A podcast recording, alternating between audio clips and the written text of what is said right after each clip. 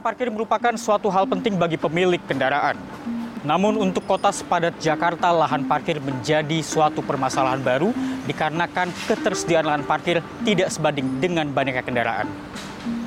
Lantas seperti apakah fasilitas parkir yang ada di Jakarta saat ini?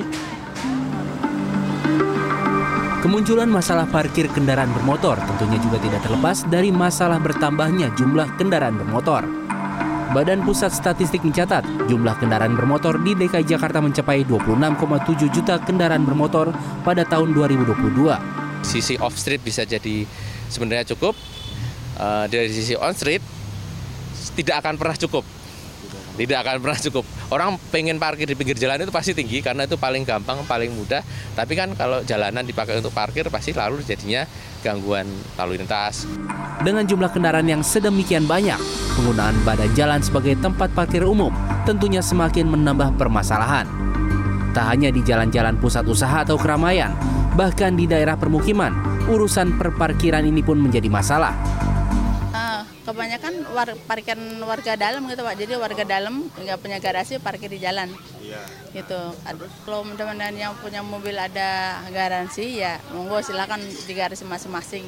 Sebenarnya kan kebanyakan rumahnya sempit-sempit pak yang di dalam gitu. Jadi mau nggak mau pada ke sini jadi bukan warga yang pengen kali sini aja pak yang punya ada dalam. Keterbatasan lahan sebenarnya masih dapat diakali dengan membangun gedung parkir vertikal.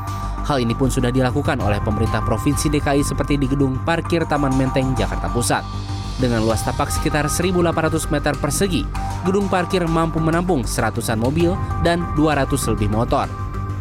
Pada tahun 2022, pemerintah Provinsi DKI Jakarta menargetkan pendapatan dari pajak parkir sebesar 1,35 triliun rupiah dengan jumlah kendaraan motor mencapai 26,7 juta unit dan pengenaan pajak sebesar 20% untuk parkir swasta serta uang retribusi parkir untuk tempat parkir yang dikelola langsung oleh unit pengelola parkir daerah. Seharusnya angka tersebut dapat dicapai dengan mudah dan dapat digunakan untuk membangun fasilitas-fasilitas parkir yang lebih memadai.